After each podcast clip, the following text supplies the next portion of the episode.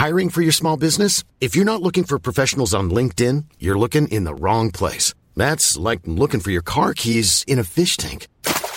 LinkedIn helps you hire professionals you can't find anywhere else, even those who aren't actively searching for a new job but might be open to the perfect role. In a given month, over 70% of LinkedIn users don't even visit other leading job sites. So start looking in the right place. With LinkedIn, you can hire professionals like a professional. Post your free job on linkedin.com slash people today.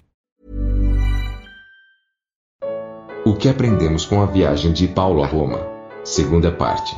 Atos 27. Comentário de Mari Persona. E o fato de a igreja estar no mar hoje, no mar do, do mundo e das dificuldades, das tempestades, nós aprendemos alguma coisa até com o que aconteceu com, com os discípulos quando eles tiveram que atravessar o mar, que na, na verdade o mar da Galileia é um lago, né? não é um mar. É, é um, eu até me lembro, de, eu, eu li um livro uma vez, e o autor, um livro em inglês, e o autor falava que então as ondas fustigavam o rosto dos discípulos e eles ficavam com o rosto cheio de sal da água do mar. Né? Eu escrevi e falei, amigo, ali, ali não tem sal não, ali é, é, água doce, é o mar da Galileia, não tem sal no mar da Galileia, tem ondas. Tem ondas porque o vento, um vento forte, forma, as ondas são formadas por ventos, né? Então, quando tem um vento forte e propício, ele pode levantar ondas altas, como em lagos também acontece isso. Mas não é um mar. E os peixes ali provavelmente eram tilápias, porque as tilápias que nós temos no Brasil vieram do Oriente Médio e da África, que era um peixe muito comum lá. Então, uh, na, naquela, naquelas cenas dos evangelhos em que existem os discípulos no barco, o que, que nós aprendemos? Que o que as crianças cantam, com Cristo no barco tudo vai muito bem. Mas se, sem Cristo no barco não vai nada bem.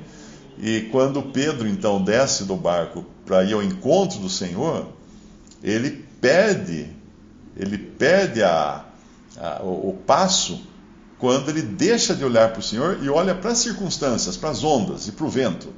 Vendo Pedro a força do vento e das ondas, né, temeu e começou a afundar. É o que fala no Evangelho. Mas aí ele grita por socorro para quem? Para os que estão no barco? Não. Os que estão no barco não podem nos ajudar. Assim mesmo na igreja, eh, na viagem, no roteiro da igreja nesse mundo, os irmãos não são a nossa ajuda. Né? Levantei os meus olhos para os irmãos e de, de, deles vieram o meu socorro. Não. Os irmãos não são a, a, fonte da nossa ajuda. Eles podem nos ajudar de uma maneira ou de outra, mas é sempre o Senhor. Pedro não olhou para os irmãos, virou para trás e falou assim: uh, Tiago, me ajuda aqui que eu estou afundando. João, joga, joga boia, joga o salva-vida. Não. Ele fala: Senhor, me ajuda, estou afundando. E aí o que acontece? Pedro estende a mão para o Senhor? Não, o Senhor estende a mão para Pedro.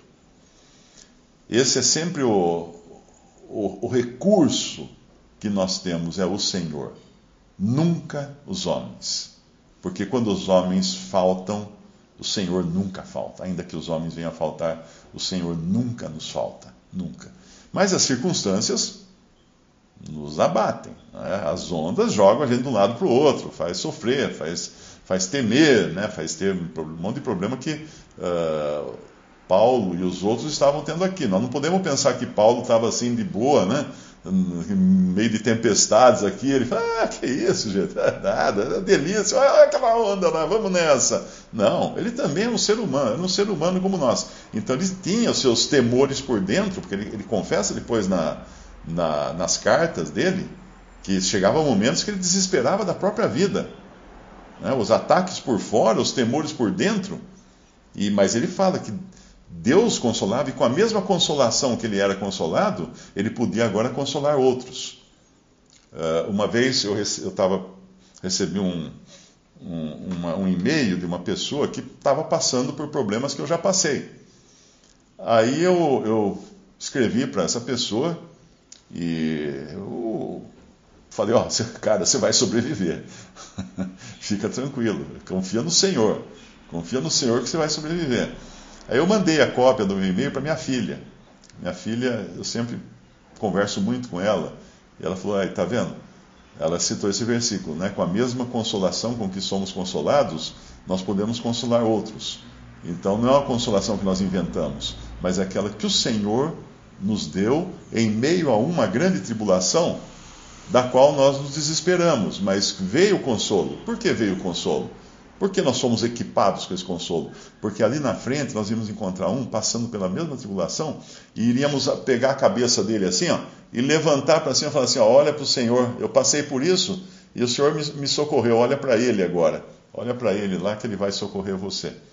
E assim é também com essa viagem de Paulo e Lucas e os, os prisioneiros e os soldados romanos também pelo mar. Só para a gente contextualizar, uh, nós estamos falando de um barco, um barco, uma galé romana, ou não era galé romana, podia ser aqui de grego também, né? eu não me lembro exatamente os detalhes da, uh, do texto. Mas de, uma, de, qualquer forma era um barco de dois mil anos atrás. Uh, eu, o Brasil foi descoberto ou a América foi descoberta 1400 anos depois, mais ou menos, depois dessa viagem de Paulo. Eu me lembro de ter, eu fui estudante de intercâmbio nos Estados Unidos com 17 anos e fui passear no, em, em St. Louis. St. Louis é onde passa o rio, é, o rio Mississippi, que é um rio muito grande, muito largo lá nos Estados Unidos, muito famoso, que cruza grande parte do, do país. E tinha lá, a prisão de St. Louis tem aqueles arcos, né, de muito famosos que dão, uh, identificam a cidade de St. Louis, gigantescos, arcos gigantescos. E tinha, do lado desses arcos, é, fica na beira do rio, tinha uma réplica da, do navio que Colombo usou para descobrir a América. E você pode subir, acho que tem uma na Bahia, em Salvador, acho que tem, ou em Porto Seguro. Eu sei que no Brasil tem uma ou mais réplicas dessas em alguns lugares aí para visitação. Eu entrei ali, gente, eu não teria coragem de atravessar o rio naquele, aquela, naquele navio. Navio. Os navios que foram usados para descobrir as Américas eram casquinhas de nós. Ele tinha 15 metros de comprimento. Pensa o que é 15 metros de comprimento. É nada. É nada. Qualquer barco hoje tem mais que isso. 15 metros, anda 15 passos, você chegou na, no fim do navio. Não anda mais, você vai cair no mar. Só tinha um quarto, nenhum banheiro, nenhum banheiro, um quarto, que é naquela casinha que fica no, atrás, na, na popa do navio, em cima, mais alta, aquele quartinho pequeno. E ali dentro, eu entrei ali, tinha uma gaiola com, com galinhas.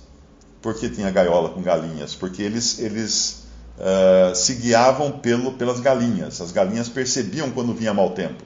Elas começavam a cacarejar lá, desesperadas, porque vinha vindo tempestade. Então, esse era o instrumento que eles tinham, esse era o instrumento de medição do tempo que eles tinham. E tinha dentro dessa, dessa tinha uma mesinha, que é onde Colombo escrevia as coisas dele lá, e tinha a cama de Colombo. A cama de Colombo nada mais era do que um caixote menor do que um ser humano, então Colombo devia ser ou muito baixinho, ou ele dormia encolhido, dormia em posição fetal, porque era muito pequeno. Eu não, eu não tinha como esticar as pernas dentro daquele caixote. Pendurado por quatro cordas no teto. Por que pendurado? Porque à medida que o navio balançava, ele sempre ficava na horizontal. O navio ia para um lado, fazia assim, fazia assim, a cama, a cama se acomodava por, aquele, por aquelas cordas. E o resto do pessoal? E a tripulação de Colombo? Porãozão.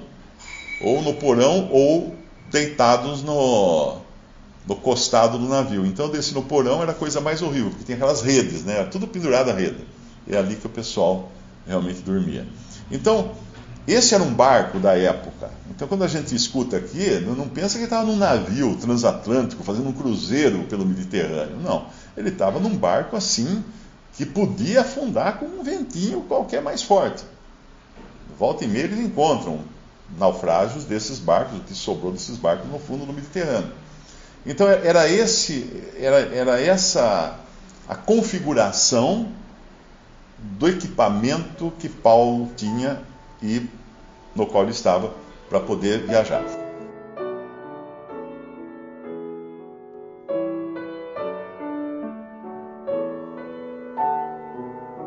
Visite respondi.com.br. Visite também 3minutos.net.